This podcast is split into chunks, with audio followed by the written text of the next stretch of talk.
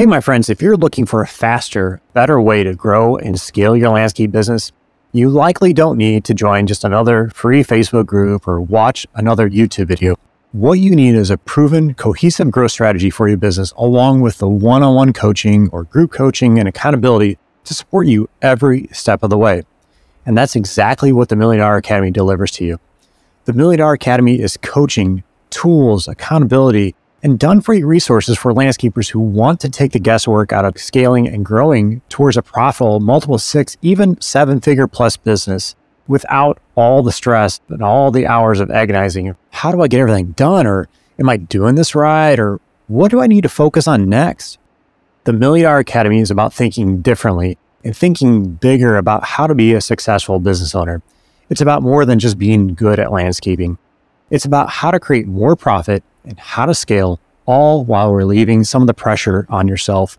We do have group and one on one coaching spots available. So if you want to go learn more, head over to milliondollarlandscaper.com forward slash academy and get in there today.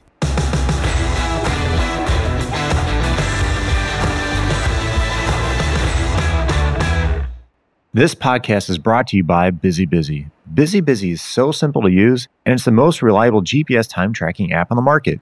And the best part is, it was built for landscapers. Busy Busy's founder created Busy Busy because he owns multiple construction companies and needed to understand better which projects were making him money and which projects were killing him. Payroll is the highest variable cost in the project, so you better be tracking it. Busy Busy does this better than anyone else. So download Busy Busy today and don't forget to mention the Million Dollar Landscaper podcast to get three free months. We want to take a quick second to tell you about our friends over at Cycle CPA. I can't even express to you how important it is to have a good accountant on your side.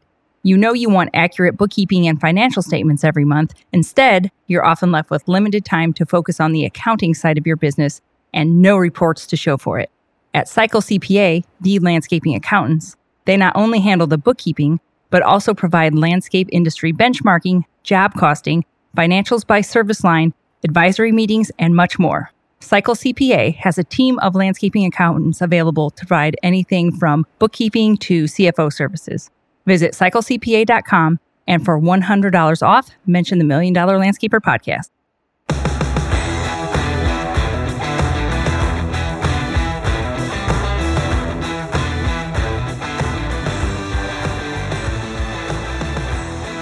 Welcome back to Million Dollar Landscaper Podcast. Today, I'm super excited to bring on Kevin Boylan. He is a landscape industry ninja with a diverse background in residential commercial design build. And he's on a mission now to help fellow landscape professionals like yourself up their game through the power of online landscape business design. And he has a passion for promoting a more professional landscape industry. And Kevin is determined to make the world a better place, more beautiful place, one design at a time. So, welcome, Kevin. Thanks for being on the show today. Hey, Scott. Thanks for having us, man. Super excited to be on here and uh, share some thoughts. It's our first podcast experience. So awesome. Glad you're here.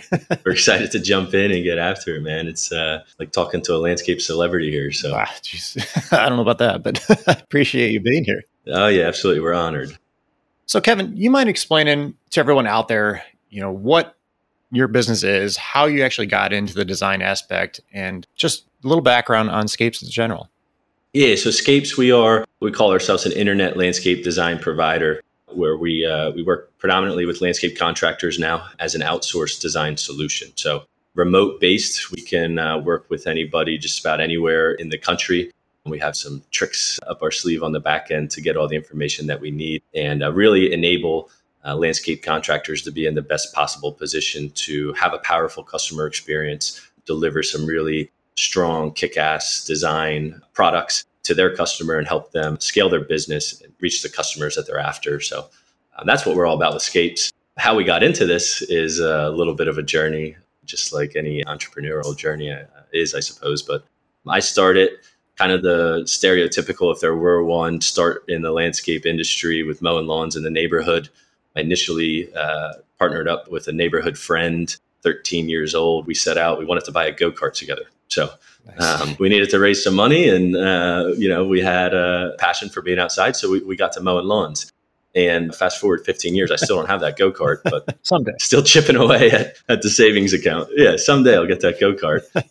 but now it's morphed from uh, you know mowing lawns that created the passion I would say that lit the fire to uh, pursue a, a, career in the landscape industry. Went to college, you know, got a degree in landscape contracting with a focus on design. Had started a business when I was 16. Same thing, right? Kind of evolved the lawn mowing business, got into some design build work, ran that while in college. Was fortunate enough to exit that business, be able to sell it post college went to work for a uh, you know national commercial landscape maintenance firm which was just a phenomenal learning experience really shifted my perspective on business and what a landscape business could look like left that world and ended up running another independent commercial landscape construction company. So yet another new realm for me. So went from residential maintenance design build to commercial maintenance to commercial construction. And then things just kept evolving. Some local landscapers saw what we were doing with some of the design work and that's really where scape started five or six years ago. The foundation was built helping other landscapers and they saw the design deliverables we were producing and kind of helping them as needed. And then a few years ago took the idea a little bit further and saw kind of a void in the market so to speak on there's kind of your average landscape contractor your average firm in the industry not being able to maybe support the overhead of a landscape designer on staff, but having a need for design services and providing that value to their customer, the end user as the homeowner or commercial property manager, whichever whichever service sector they're in. But so yeah, we saw that void. Fortunately, got to work on it before 2020. And then when 2020 hit, all the stars kind of aligned with the pandemic and the boom in the industry was ended up being great timing to start the business. We're going into our third year now. It's been a fun journey. So I love this. Before the show, I was actually talking to Kevin a little bit about one of our Academy members is kind of shifting their focus from maintenance to more design build. And they're at the point they can't necessarily hire a full time designer, like Kevin mentioned. I mentioned Kevin's service Scapes to them, and they were actually unaware this service even existed in, in this world. So they got real excited because they're like, I don't have to focus on the design aspect of it. I can just worry about the selling. And I think this is huge. And I think this is awesome. This is why I wanted to have Kevin on the show to, to spread the word that this type of service is available to everybody out there. So I applaud you for taking this on and, and creating this type of service. Uh, yeah, we appreciate that, Scott. It's very, very flattering. But yeah, it's a newer service offered to the industry, right? And mm-hmm. There's a handful of options out there, a handful of really good options. And yeah, that's uh, definitely an important note. People should know it's, it's available.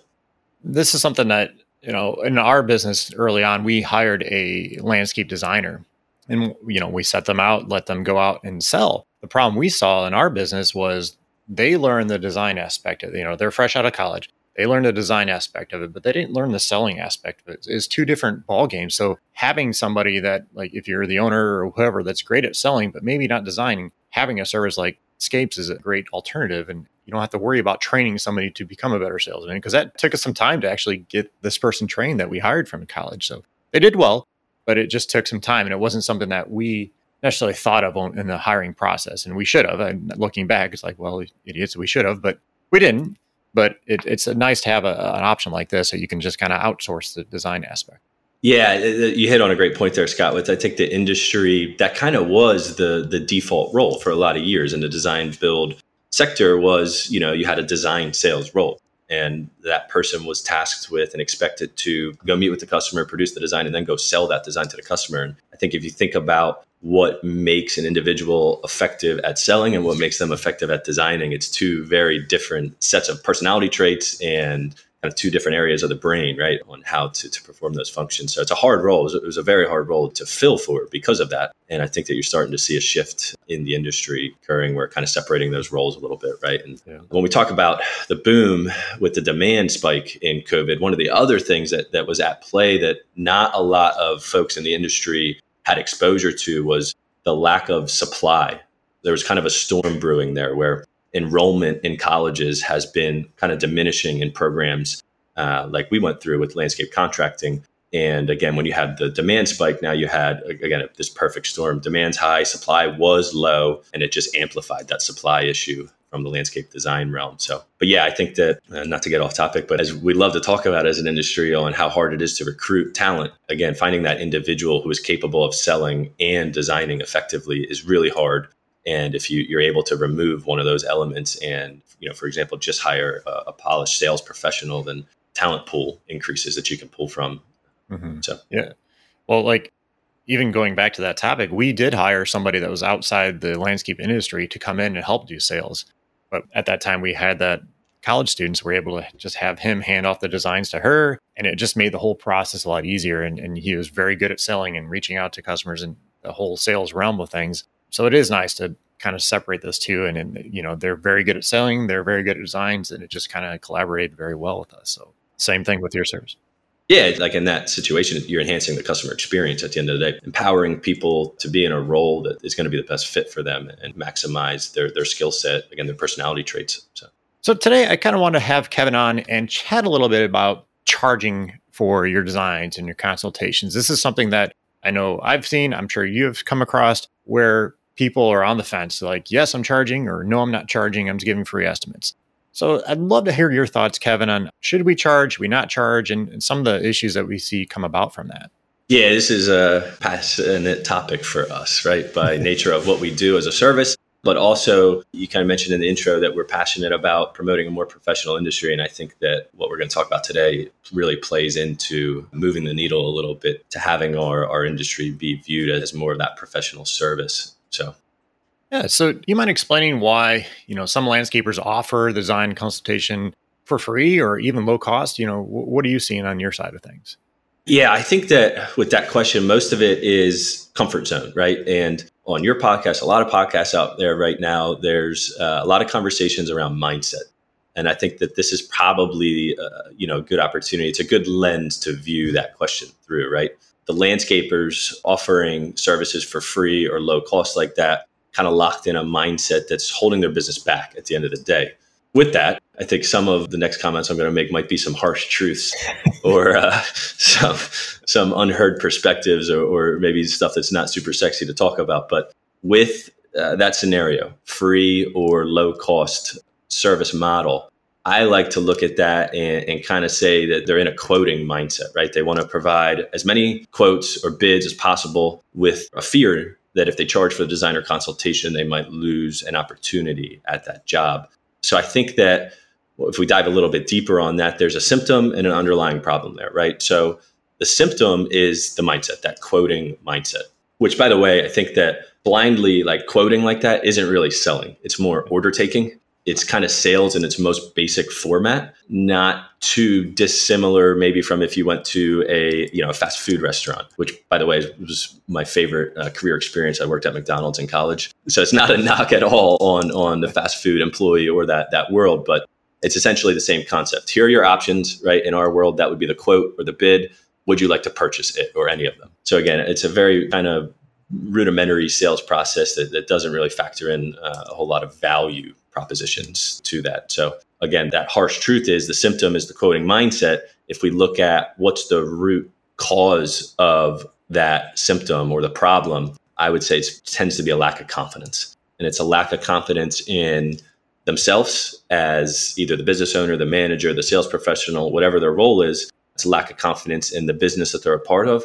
And I think big picture, it's it's ultimately a lack of confidence in our industry as a whole. So, you know, again, the, the, folks in that scenario haven't really bought into viewing the services that they provide and we provide as an industry as a professional service, again, for themselves or their business being that professional service provider. If I think about the comment that we typically hear from that, it usually sounds something like people don't want to pay for it, or I don't think they will want to pay for it, is usually probably even more common on how we hear that.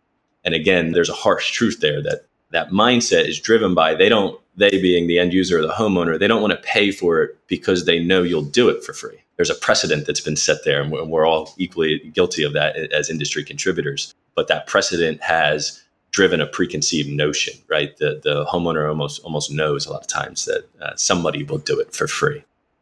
And if we look at free or low cost rates for professional services is probably going to be a word I use a lot uh, is professional. Really driving that point home. So those free or low cost rates for professional services like the design and or the consultation, they not only devalue that particular service being provided, but there's a trickle down effect to every other service provided by our industry then and again that preconceived notion is carried throughout every other conversation then around any service being provided by a, a landscape contractor so that can be a little dangerous. It plays into uh, our services being viewed as a commodity, which a lot of us try and combat. And when we're, we're viewed as a professional service provider as a commodity, to kind of sum up what that conversation looks like with the homeowner, a lot of times it's, hey, I don't, I don't care who you are, just tell me how much it costs. Um, that type of commodity. Or, hey, I'm not really interested in anything you have to say because this other guy can do it cheaper. And it becomes a cost driven commodity, I would say. But fortunately, uh, there's a fairly simple solution there, right? It's, it starts with that mindset shift to buy into, recognize the value that our industry provides and your role within that industry. And that can be a very, very small but powerful shift think that it also goes hand in hand with some other process changes, and that's it's part of the bigger picture of the customer experience, which is something that's really ultimately what we're talking about. The designs, the consultations, that's one component of that customer experience. Probably touch on a few more of those as, as we go through here, but it's really with that customer experience in mind, it's a consultative sales approach then, right? With a clear and powerful customer journey uh, becomes part of that greater mindset shift and it starts to transition you from quoting the job to focusing on closing the right sales with the right customers. So again, so maybe a long-winded way to answer that question, but again, I think at its core, it's centered around viewing our industry as a professional service. There are some comparisons we can make there. I like to sometimes use the lawyer example, right? Like a lawyer, they might listen to your situation at no cost. They might have that initial conversation around, hey, hey, what's going on? Tell me more.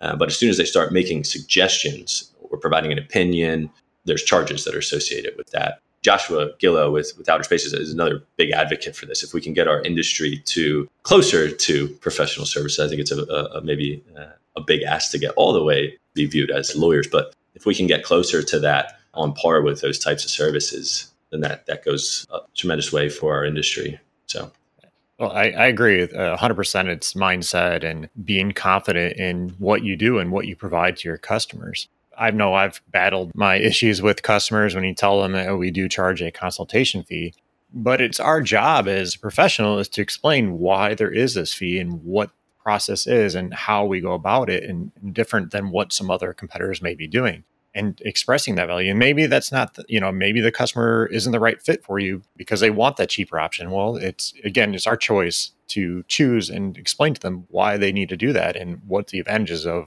hiring someone like ourselves as a professional. So I agree 100%. It is definitely mindset and, and confidence issues that you have to have as a, as a business owner. I was curious too, do you see when you start charging for these consultations that you are building some trust and even respect from the clients?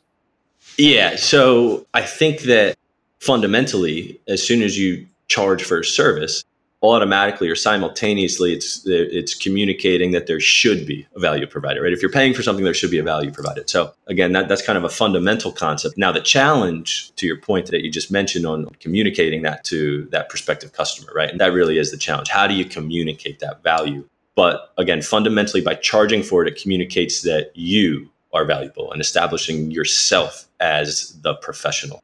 And again, that, that's part of a like a bigger overarching sales perspective that you're selling yourself right at the end of the day. And that will immediately start to earn the respect that you're talking about, right?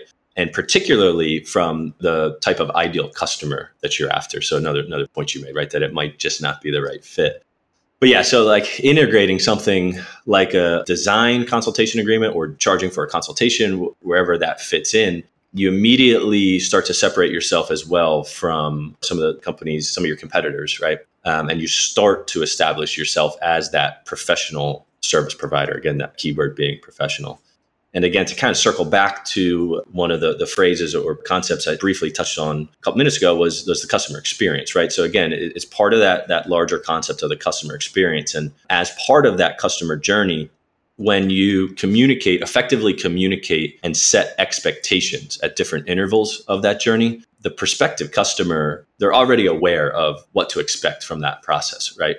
And if you kind of ease them into that, to the, you know, charging for the designs and the consultations, then again, it, it's, uh, it becomes a much easier conversation to handle. Keeping in mind that it's part of that bigger customer experience. This is where we see, I think, most businesses in the industry, if we have to kind of summarize it or, or maybe dumb it down almost, I think this is where they miss the mark, right? Is that customer experience. And that's maybe one of their biggest limiting factors to growth the flip side of that coin is I think that it also seems to be one of the like most common bonds or threads when we look at the most reputable, sizable, established kind of those benchmark landscape companies in any given market. They seem to be focusing on that customer experience, setting clear expectations, and then managing those expectations effectively on the back end. And again, I think all of those kind of combine to position the, the company as effectively as possible in the market. Yeah. But again, it's it's the the the charging for the designer, charging for a consultation, or executing agreements around the designer consultation. That in and of itself doesn't build as much trust as that entire experience with your company. It's only one component of that journey, right? But they are probably, if you singled out what are some of the most powerful tools that you can implement within that experience, I think the design and positioning consultations effectively can be one of the most powerful tools again to position you and your company as the professional landscape expert which again kind of goes back to the point of people buy from people and then they buy from people that they believe are competent right? That they want to buy from a subject matter expert particularly with the value of the services that we provide right they're not small sums of money that we're, we're working with on a, on a daily basis so but yeah again uh, if we single out something like a design for example as part of a customer experience setting and managing expectations, the designs are really powerful to set that expectation, right? Even on the back end, right? It becomes the kind of the the holy grail, the the most objective document or or set of documents that you have for that project to get you and the customer on the same page. The expectation becomes much easier to manage at that point on the back end. And that's kind of that trust component that you asked about, Scott, right? Like the the design allows you the ability to set that expectation and then have a reference point to manage it on the back end I think you know expanding on that thought even further, there's a talk track, right? Like, and we're not here to give you a talk track. We had talked about this before too, Scott. At some point, somewhere along the line, somebody had told me, "Sell how you want to be sold to," and that that always really sticks in my mind, right? So to take like cookie cutter talk tracks and try and fit them into your business just just never seems to work real well. But uh, inevitably, you you will find a way to to fit this into your business. But there are some key points that you can work in there along the way to communicate that that design really is the ultimate tool first and foremost to visualize the investment being made right? There's significant value there to to communicate to a prospective client that hey you can you can live with this. This is a really big investment you're about to make in your property. This design is a tool that you can live with that investment for a significantly reduced rate um, in a 3d realm and 3d capacity without having to actually go through the process of, of fully installing it. And then again after it's kind of you get it where you want it and where the homeowner wants it, it objectively guides that proposal process. So it reduces, significantly reduces, ideally eliminates any room for subjective interpretation about what is being purchased and how it's going to be installed, the materials, all, all that stuff can be kind of uh, taken out of the equation as much as possible and have an objective guiding principle. So again, I, I guess full circle to answer your question there, by positioning the value and establishing the value you and your company can provide, establishing yourself as the subject matter expert, and then clearly communicating why the design and consultation phase is important, the value that that's going to provide on the back end of the project, you kind of naturally earn the trust and respect of that customer yeah. through that customer journey. I think there's a couple different ways you can actually go about doing this, even before you necessarily even go out to talk to the customers. Is having stuff on your website explaining your process and you know what the consultation fee is and why you have it and just telling them why you know what the reasoning is and the differences between having a, a, professional design your company like yourself doing it or somebody else doing it you know that doesn't do these types of things. And like i always would always relate it back to you know if they're going to get a home built there's always a design process that goes in along line with that. It's the same thing here. When they do design on a home they're using it to obviously get the materials and those types of things but we're also looking at future problems like where you need like a larger header or whatever it is you know for your home same thing with your design process you can kind of figure out any drainage issues or structural issues with building a wall or whatever it is so having that design process is very important and explaining this to the customer is something that you can easily do through like creating a blog or having the process laid out on your website even before you go speak to the customer and just letting that customer know hey i understand we're going to have a meeting here, but go check out this blog post that we talk about, you know, our process and sending that to them before you even go out and meet with the customer. I think it's a great way to kind of go about it and just break it down in simple terms to that customer and you know in the blog post or video whatever you want to make on your website i think that's a that's a great way to do it at least get the process started yeah, those are all great points. I picked up on simple, right? Like simplify things, man. Like as many opportunities as you can maximize to, to simplify the process for a customer. Again, it's going to enhance that customer experience. But yeah, I mean, we're venturing outside of certainly my realm of expertise with uh, with like where that customer journey begins and, and how I think traditionally, right, we thought that collectively as business owners that that was like started when they made the contact. But I think more and more we're, we're, placing, you know, and rightfully so, placing more emphasis on the website and recognizing that that's where, and that might not be true for everybody. If you have, you know, the majority of your leads phoning in, but they found your phone number somewhere. Yeah. So again, that's the point, recognizing that that's the point of where that, that customer experience begins. And again, you know, if you integrate that on your website, now you're starting to set that expectation before you've even mm-hmm. talked to that, that, that individual and you're starting that pre-qualification process as well if you if you integrate those tools without having to talk to that that customer. I think a lot of it is lack, I shouldn't say lack of education, but the lack of knowledge from the consumer as far as what our services are and, and why we do this and, and, everything. So we it's our job as our professional is to educate the customer on whether it's our process or what we do, you know, why we have the design, why we have the consultation fee, and express the value that they're going to get from it. And it goes back to building that trust with the customer. So I think it, it's definitely a different topic to bring up here in the industry. I know people said, like I said earlier, you're on one side of the fence, yes or no, but it's our job as a professional, like you said, to to educate and, and build that trust with their customer. Yeah, educate. That's where you just use a couple times, and that's ultimately what we're talking about at its core is with with that customer experience and the journey, and looking at, at what that looks like and how you can communicate value. Right. The the best way we can do that as as professional service providers is go through that education process and not assume. Right. A lot of times we assume that that that customer is educated, or maybe get frustrated when they're not educated. So yeah, but recognizing that that burden is on us, like you just mentioned, that's yeah huge huge component of the situation. So one thing I, I see a lot of times in like our, our landscape business owners Facebook group is the question brought up. You know, they're considering persons considering to have a consultation fee or design fee, and they they're always asking, you know, what should I be charging for this? So, do you have any recommendations how a landscaper can determine what a fair price would be for this design work or consultation work? Yeah, we love this question this is where we get to you know contribute some perspective and uh, help to try and start to define right? There there is no there's such a wide ranging set of, of prices that are being charged you know from again free all the way up to maybe something like you know uh, landscape architect type of experience where you, you could potentially be spending tens of thousands of dollars to go through that design process. But yeah, I think if we broke it down into two uh, segments, right? You have the design that you could potentially charge for, and then you have the consultation most of how to charge um, again highly subjective so we'll set some try and set some guidelines here. It's going to be determined by your process right? What does your current process look like or what does your ideal process look like that you're trying to gravitate towards work towards? So like for example if you use an outsourced design provider like us for your design services you probably want to at least cover your cost for the design associated with that service. So that will whatever that cost is from that service provider will in turn dictate what a fair price is to charge to the end user, uh, being the homeowner or again, the commercial property manager, maybe. But when it comes to charging for the designs and on site consultations, one concept that's popping up in my head right now is charging something's better than nothing, right? So we can start the conversation there. Charge something, and you're off to a good start.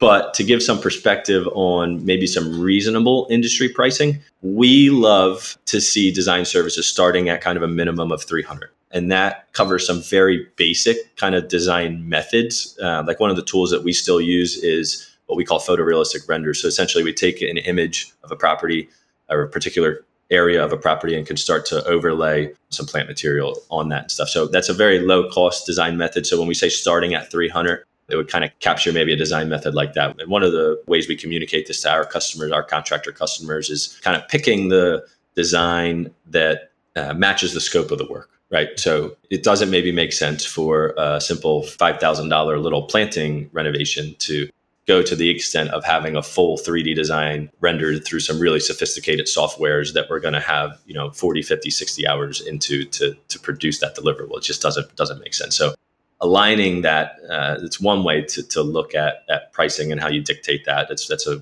kind of an important concept to understand picking the right method that makes sense. But then again, back to that that simplification, simplifying it as much as possible. So again, for our customers, 300 kind of recommended starting point. When we're getting into like full 3D design renderings, 800 for a front yard, front foundation type of project, and 1500 for more of a backyard outdoor living space with a, a slight asterisk on that, maybe as much as 2500 when you're getting into those really big marquee type of pool, outdoor living, you know, custom structure, kitchens, all sorts of crazy stuff going on. But those are kind of the benchmarks for the 3D 800, 1500, 2500. Again, those are benchmarks, right? So they're, starting points to start the conversation that will depending on the service provider, if you're going the outsourced design route, should help, you know, should cover some some reasonable design costs. Or if you're doing them in-house, again, just know that that's our perspective and we do humble brag. We do a pretty good volume of this stuff. So we, we see it throughout uh, you know, a bunch of different geographic regions over three years now. And you know, I can confidently come on here and say that those are very reasonable price points to kind of start at. And again, that simplification component comes in. You only have, you know, three or four numbers to keep in mind when you're meeting with a customer. First is, is determine which design method it's going to be, and then the, uh, you know, the handful of uh, three, four, five price points to, to kind of pick from. So that's kind of a recommended best practice that we use with our customers to charge for the designs. And there's certainly companies that charge significantly more than this if your process is a lot more involved and or you're in a market where you feel like you have a customer experience, whatever that looks like, where you feel like you can charge more, great. There are companies that charge less. A lot of service providers that are out there, and there are a fair amount of them that are that have a, a strong presence. I guess to, to, to say right, like we see their names pop up on on social media groups, on social media platforms in general, Facebook, LinkedIn, Instagram, that are offshore resources, and that's one way you can get an even lower price point. And you know it, if you can figure out a way to make that work for you great. But so so again you kind of run the gamut uh, of pricing there. And again if you're using an outsourced provider that price that you're getting charged will dictate a portion of, of what you charge on the back end to those customers so that's the design component and we referenced consultations kind of as well and if, if we look at that as a separate component of the design one of again the best practices that we communicate to our customers is considering offering two options, right? And particularly in a post pandemic world, virtual meetings are a lot more comfortable for the society as a whole. So if you offer a virtual meeting as part of the consultation process, you can leverage that with some on-site consultation fees then. So you it, essentially you have the virtual consultation you can do as your free no cost option if you want to integrate that. You'll have some people that aren't comfortable with that and they want you to come out on site, but that having that free option allows you to position those on-site consultations to have a fee with them. And kind of the sweet spot in the industry seems to be anywhere from 50 to $300 for those on-site consultation fees. $50, uh, you're more or less using it as a pre-qualification tool at that point. When you get up into the you know the multiple hundreds of dollars that might be better aligned with maybe some companies that focus on more like boutique type of experiences where they can reasonably get that rate. I will say that you collectively would probably be amazed at how willing customers are to pay that fee um, and again, this this goes back to to the same stuff we've been talking about with the customer experience and that journey. Is if you're positioning it effectively, setting those expectations along the way that this is part of your process, you know when when you've positioned it again not only as part of your process but propositioned your company as being an expert in providing strong value with an emphasis on that that experience for the customer at that point they kind of understand why you charge the fee and they also you don't really have a whole lot of opportunities for objections from from that prospective customer because they have a no cost option that's available as well with with the uh, the virtual meetings the only pushback sometimes we've, we've heard or, or, seen or experienced ourselves at that point is, you know, uh, the question of, well, well how are you going to have a full understanding of, of what's going on if we just do a virtual meeting? But, you know, you, you can always start with a virtual meeting is, is usually how, how, we position that, right? Like, hey, let's start with this option. And if we, you know, deem that, that a site visit's necessary, you, you still reserve in back pocket at that point to kind of waive that site visit fee too at that point. If, if that customer, you get them on that virtual meeting and checking all those boxes and, and you feel really strongly about it, you have the ability to waive it. But if you position it as that there's typically a fee with that, then uh, you have some options, flexibility, I guess, which we always always like to maintain some flexibility in a process. Do you have any uh, suggestions on how landscapers, if they never charge any consultation fee, how they can go about asking this to a customer. I, I know there's some fear, and I, it does go back to the conversation we had earlier about being confident in, in, in your fees and what you do. Um, do you have any suggestions of how to approach that conversation with a client?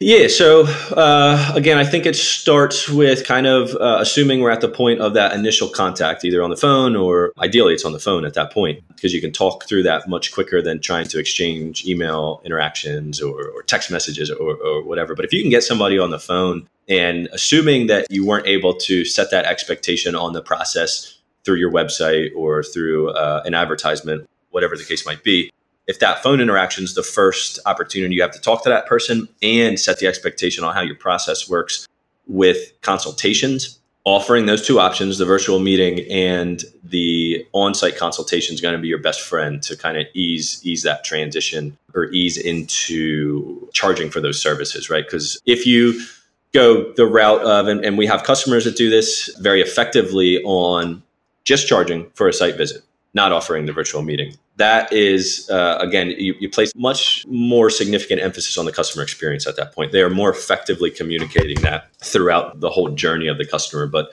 my recommendation i guess long-winded way to say that i would really leverage the, the virtual meeting route as a no cost option and in person as a charge service. Now if we're talking about designs and charging for those, my perspective is going to be about the same, right? Setting that expectation as early as possible with letting the customer know that the design is part of the process and again kind of prepping them essentially that that there might be a fee associated with that if you use verbiage like that rather than just bluntly saying we charge for designs on every project that can create a create some obstacles on the back end right like sometimes obviously a design might not be needed right when you get out to a project and it can come across as a little bit harsh.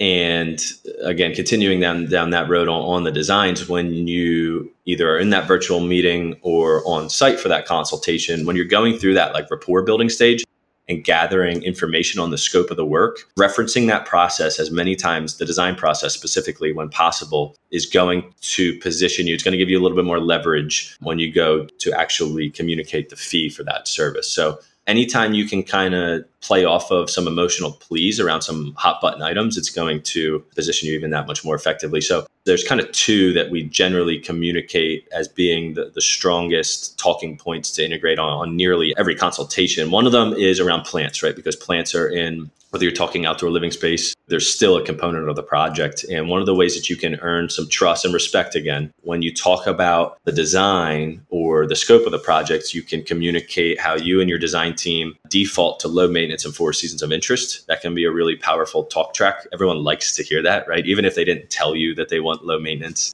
particularly the low maintenance verbiage, they're going to like to hear it when you bring it up, right? So uh, you can communicate that the design you're going to prepare will show the plants at mature size, and that helps avoid one of the most common reasons we see maintenance in the landscape having to control a plant for its size. Um, in these cases, right, we usually say like wrong plant, wrong place, or we're talking about effective design, right plant, right place, helping to avoid the maintenance burden.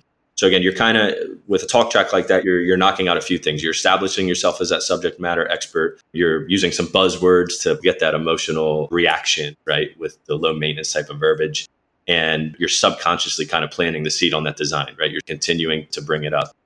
Another tool that we like to use, Talk Track, is around planting the seed, no pun intended, on if you have some ideas for the project. You know, the homeowners communicate their scope of work.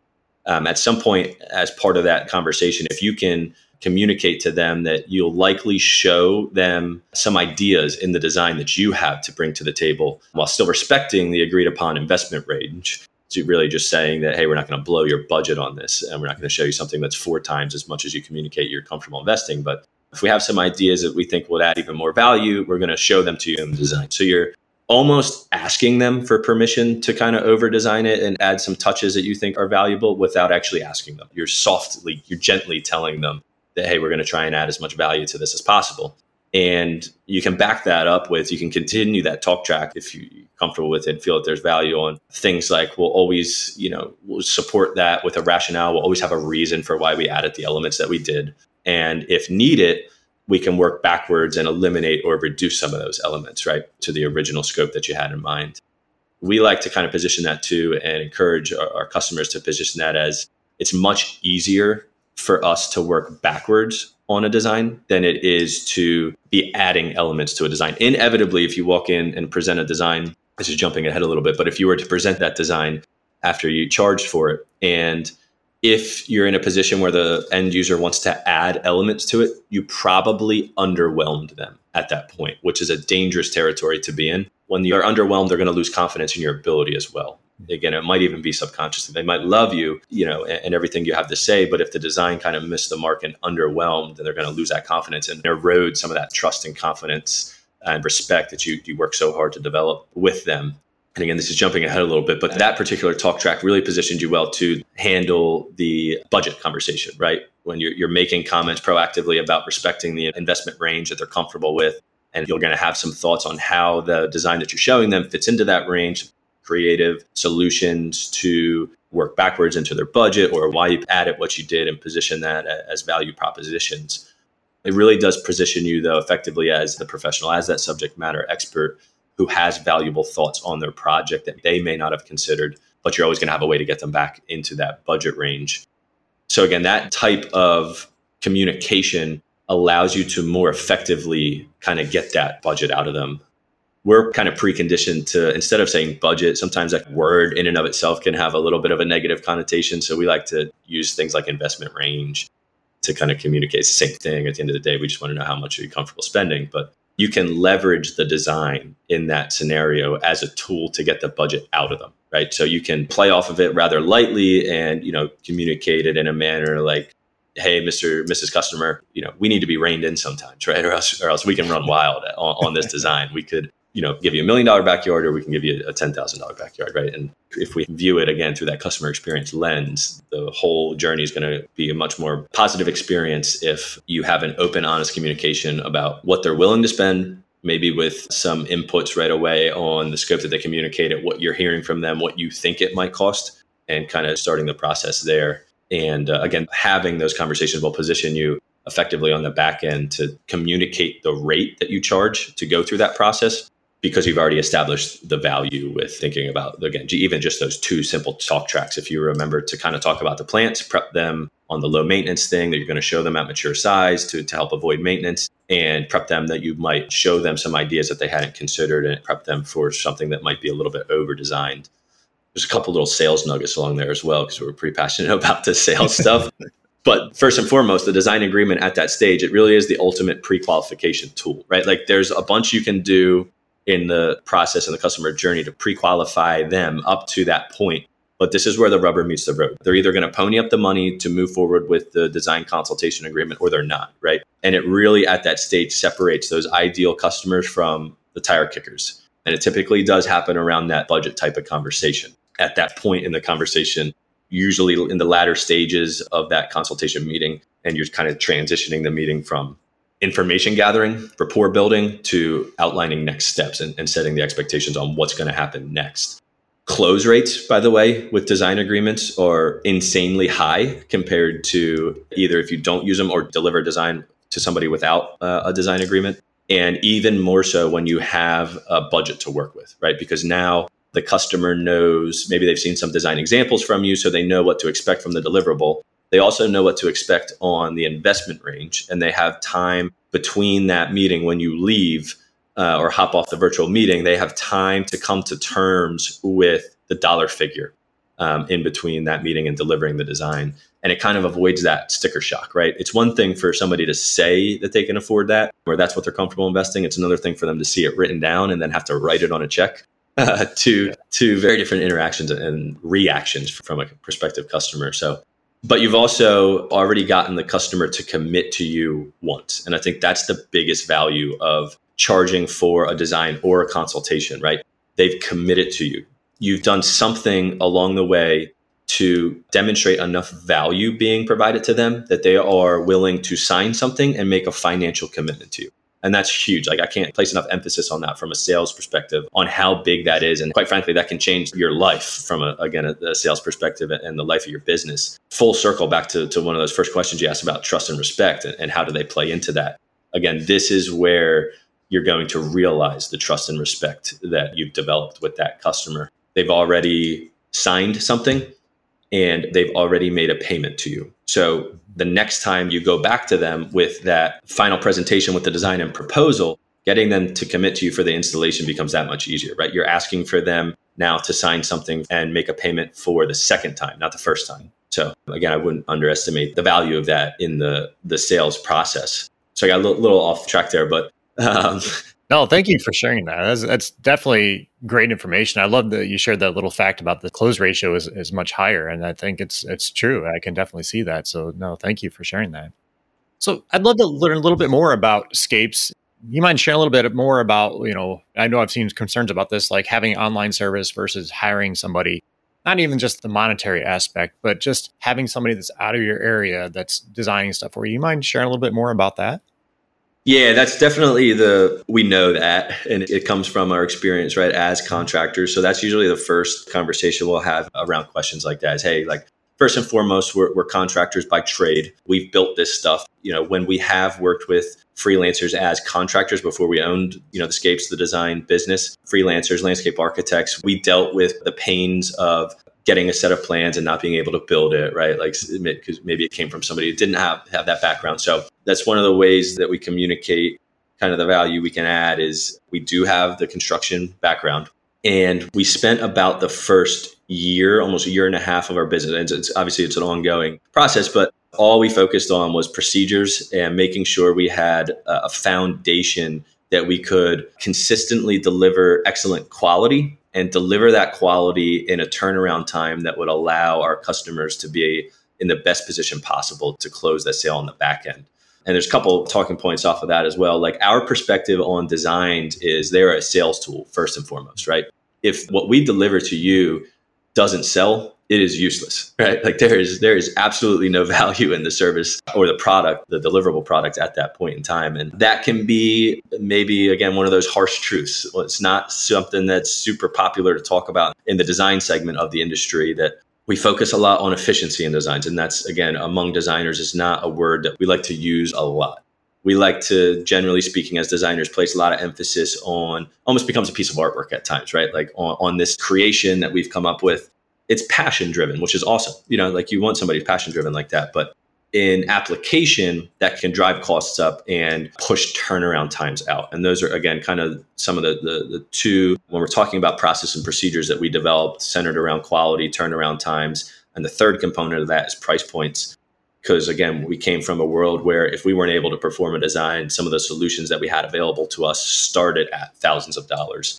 And we kind of looked at that and said, hey, man, like, I really don't feel like it needs to cost thousands of dollars for again when you, think kind of about the average landscape or outdoor hardscape outdoor living space that's being installed out there that maybe there was a way to uh, develop some of the uh, systems that we could hit some price points that better align with that scope of work. So that's what we spent a long time on uh, because of that our, our, price points are i would call them mid-range of what you might see in the industry we have some really efficient design tools and some third party elements that we've integrated in that allow us to maintain that efficiency. Efficiency in a design realm, right? We're, we're a service provider. So when we talk about efficiency, what that means to a customer is cost, right? Like if we can save time on a design, then we can keep those costs in check. It, again, it goes hand in hand with the quality control as well, because we don't want to get efficient to the point where we're sacrificing quality. So we have some back end, we have like an 80 some point checklist that every design goes through to make sure that it's maintaining quality.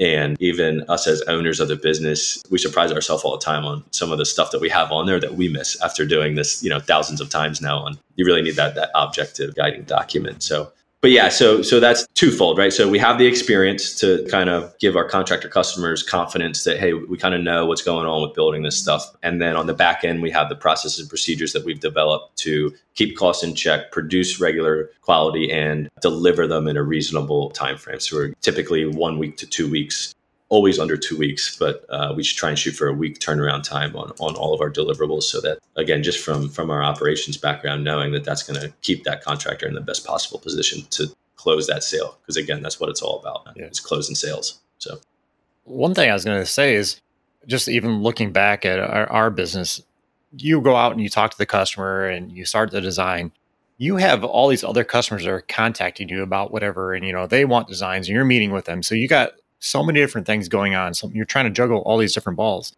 Able to hand off project to Scapes would be an amazing thing because it, it just relieve that pressure that you have going on and you can focus on what you need to focus on, whether it's the sales or the operation side of things.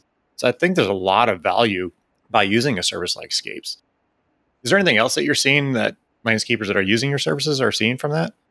Uh, yeah, that, that's the major element at play is freeing up time, right? If we could all buy back more time, and that that's essentially what we're talking about. And it comes full circle to what we've spent the majority of, of time today kind of covering is charging for this stuff. So we can help people, and that's that's a lot of time that we spend with our customers that haven't gone through that process. Or hey, here's how to take this workload off your plate.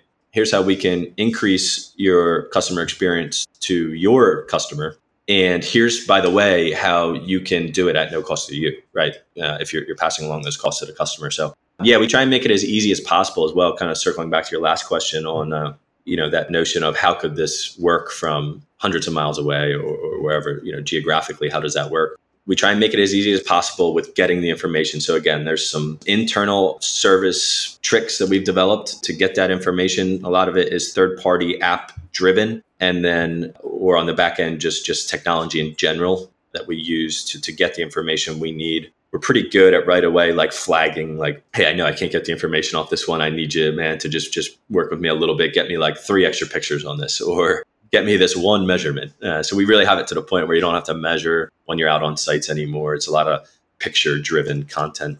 But yeah, making it as easy as possible. And we try and integrate with our customers' processes as seamlessly as possible. So if they are, if they have experience either designing themselves, working with other designers, whatever that process looks like, we'll take a look at that and say, okay, yeah, man, like this process is great. We have all the information we need. You don't have to change anything. That's ideal. We like that. Or uh, that's that's one end of the spectrum. The other end of the spectrum is where maybe somebody has no exposure or experience going through the design process, and we can kind of that's where we step in and say, hey, here's some best practices. Here's what we see working best among our customers, and here's the information we need. Here's how to gather it. It really is a pretty easy process anymore at this point. So. So you mind just sharing a little bit about that process? So if I go out, I take measurements, and how do I go about sharing that information with you? Yeah, so as early on in that sales process as possible as our contractors can loop us in, that's great. So uh, kind of make the assumption, right, that you've, you've gone through the pre-qualification process. You have an on-site consultation set up, an on-site visit set up where you're going to go meet with the homeowner. There's, again, an app that we use to gather the measurements from the site, specifically the house. So it's eight pictures. We can set that up ahead of time to give you a link to save you a visit. In other words, on the back end, while you're there, if everything goes well during that meeting, customer uh, gives you the okay on the design process. While you're there, you can take those eight pictures around the property. We have every measurement we then need off of the home. More times than not, we can tap into some aerial softwares uh, behind the scenes to essentially, once we have all the measurements on the house, we can scale everything else off of that hyper accurately. Also, by keeping us in the loop before going out there, we can look either while you're driving or even while you're on site sometimes I can dive into uh, what I can see and what additional information I might need, and be communicating that back to you in text or email right while you're on site to let you know, hey man, I, I you know I need those eight pictures through that app, and give me these five pictures, and we have all the information we need to get the design rolling. So that's kind of like the front end information gathering, uh, making that as easy as possible, really picture driven. On the back end, you know, to communicate the scope of the project, we'll take that any way we can get it. Um, to be quite honest with you, uh, whether it's an email, we always like stuff in writing. This week we can all be on the same page. A lot of guys will call us when they're leaving a project. That's not a bad route either because it's never going to be more fresh. And we'll kind of put together a quick written scope and fire it back off to you as the contractor and say, hey, this is what I heard you say on the phone. Does this look good? Kind of start the design process. Design process is really easy with us. We, uh, again, we try and hold to that one week turnaround. If it's like bigger projects, we might have some touch points in between just to get your buy-in and your input so you can see where we're headed with the design.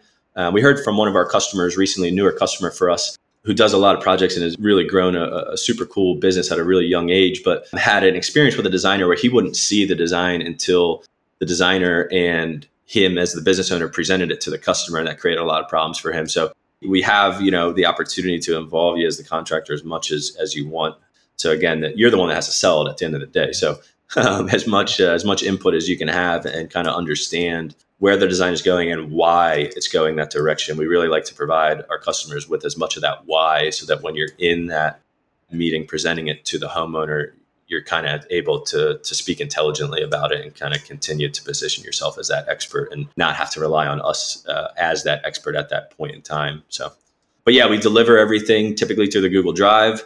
It's available, you know, on the cloud platform. 3Ds are, you know, we call them lifelike 3D renderings. That's hands down our, our most popular design package. They typically come with a set of 15 to 20 images for a front yard and then anywhere from like 20 to 40 or even 50 for a backyard, depending on the scope. And we kind of take them in a manner to where it, you know, it almost walks you through that landscape. So when, again, when you're in front of a customer, you can just keep clicking through the images and be able to talk through what you see on screen. On the back end, another deliverable is, is a materials quantity takeoff.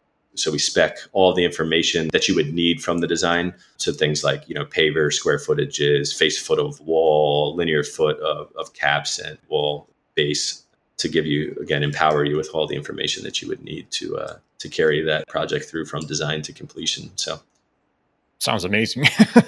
yeah, it's it's well, it's it's a nice thing, like you said. It, you know you are doing all the work on the back end of this stuff so you can just focus on as a owner or salesperson just doing the sales and doing the operations management or whatever you're doing. I think that would be a huge huge time saver because like just even go back to my personal life just trying to think about all the designs and going back home and working on the design and the estimate just having bill hand that off is is definitely worth the price. So on that note, do you mind sharing a little bit about your pricing structure? I know it's, hmm. I'm sure it's a little bit different for every project, but do you have an idea or average range? Yeah, yeah. So we um, average range. I'll answer that first. Again, on the 3D stuff, we're seeing front yards typically come in around six to eight hundred. Uh, they can go a little bit, a little bit under that if it's like something real simple, but six to eight hundred for a front on average, and on the backyards anywhere from eight hundred to twelve hundred on average to give you some additional perspective on that, our average price point last year for designs was just over $800 for the 3D renderings. We have also pretty popular the the photorealistics. Again, I briefly mentioned that before, but where we take take a, a picture of a landscape and overlay some plants and stuff on it. Those are $139 for the first image and then $39 for like an additional angle showing the space.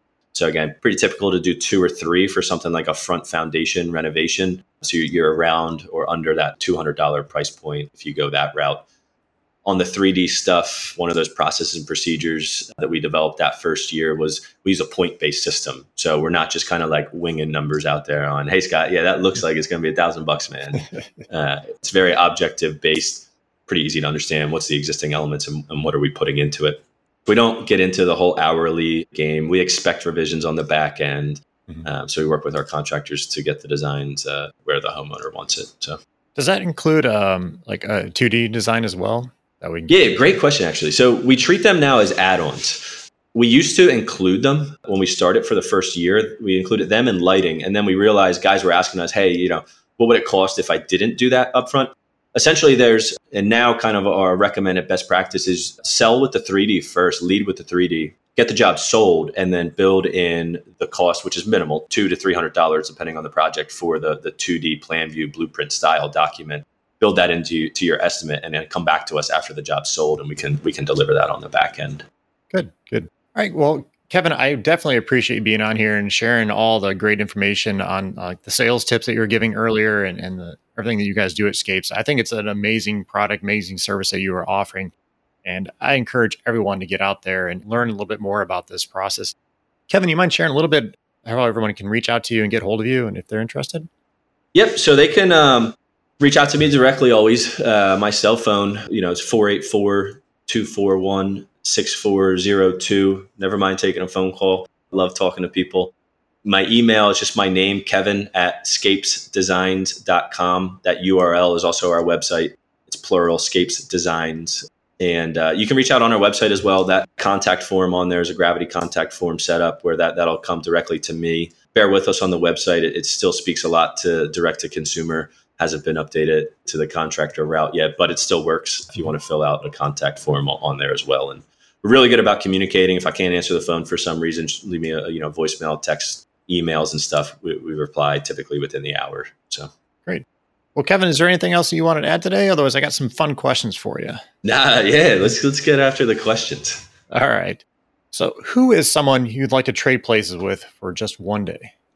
Oof. Um, I went skydiving once, and I'd love to. I, I, don't have a name of any individual, but I'd love to do one of the wingsuit things. You know, ah, jump, base go. jumping off of a mountain. Uh, so anybody that does that, I'd love to trade places with them just for for not even a day, just one jump. Just give me one jump. there you so, go. That would be pretty sweet. yeah, man, that'd be awesome. All right. Is there anything that you're really stingy with? Stingy, huh? Um, time sometimes with like meetings. If they're if I'm not contributing or I feel like it's an unproductive meeting, I guess I would be a little stingy on my time sometimes. Uh, so, yeah. Okay. All right. What or who has made the biggest impression on your life in the past year? In the past year. So, uh, unfortunately, Ken Block, I, I say unfortunately because he just passed away in, in January. And if, uh, if anybody doesn't know that name, you should go look him up. He's the guy who created uh, the Gymkhana videos, was part of the founder of DC Shoes back in the day. Uh, so I, I, do some like racing as a hobby. So Ken Block was was a uh, always a guy that was on my radar. I loved watching his content. And then over the last the course of the last year, I got it was uh, fortunately able to get into racing myself and kind of was an even bigger influence when we were, we were looking at our racing brand and stuff. So, so yeah, Ken Block would be my answer to that one. Nice. Yeah, it's definitely going to be missed in the in the racing industry. Yeah, it's yeah, very big, sad. It was very big sad. hole, big hole to fill. Yeah.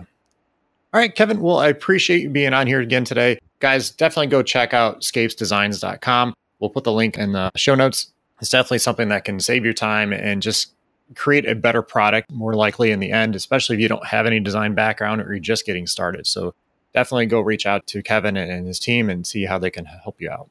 All right, Kevin. Well, thank you again, and we'll be talking to you soon. This has been awesome, Scott. Thanks again for having us on, man. Appreciate it. Thank you.